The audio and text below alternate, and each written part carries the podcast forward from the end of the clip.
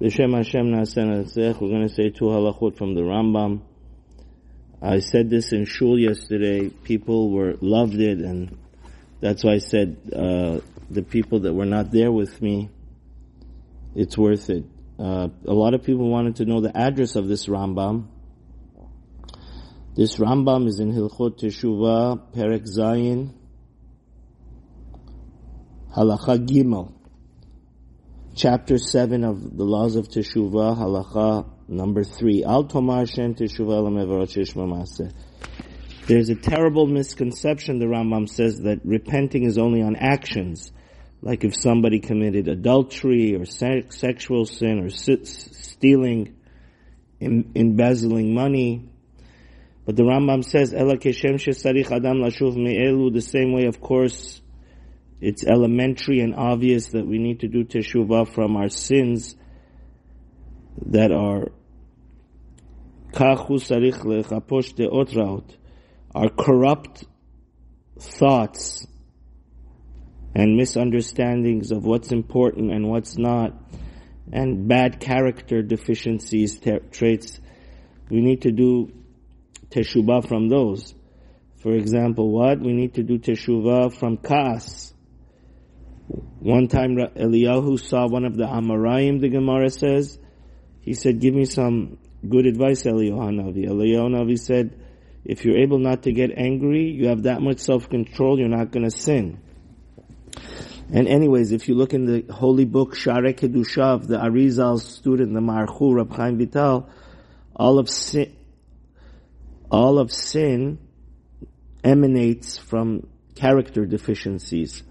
So one that gets angry is like he did idol worship. So if somebody has anger issues, he needs to do major teshuvah. If somebody hates everybody, he has sinat chinam, he needs to purify his heart. Somebody that's jealous, umina tichul. Tichul over here wonderfully in Rav Kook says that it means somebody that's always making fun of life and says dirty jokes and his life is a joke and he has letzanut. So all these, you need to do teshuvah. Somebody that's obsessed with luxury and money. He works a workaholic even though he has more than enough money or he's too ambitious and wants everybody to respect him like Korach or somebody that's addicted to eating ten times, eating unhealthy foods, Keyotze All these bad character traits, from all these you need to do teshuvah. And the Rambam says something very important here. Elu ha'avonot kashim moton sheesh maaseh. These corrupt and wrong character, because character counts, never forget. Our personality traits count, and those from those flow all our actions. So these are actually worse. And it's more difficult. Like Rabbi Yisrael Salanter said, it's harder to learn, change one character trait than to finish all of Shas.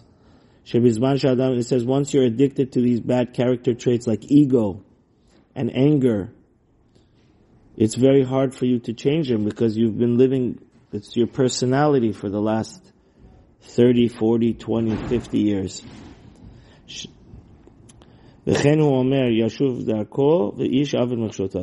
That's why the prophet in 55 Yeshaya says the Rasha shouldn't, should go away from his bad way. And my Rebbe, Reb Berkowitz, from the Maharal, just to complement this Rambam, Teshuvah is also on values. Rav Wolbe also brings it in Alei Shur that we have to see to, on Yom Kippur, it's a wake up call. The shofar that we blow on Rosh Hashanah and all these selichot is what's really important with us. All the money and honor and luxury of this world, you don't take a penny of it to the next world.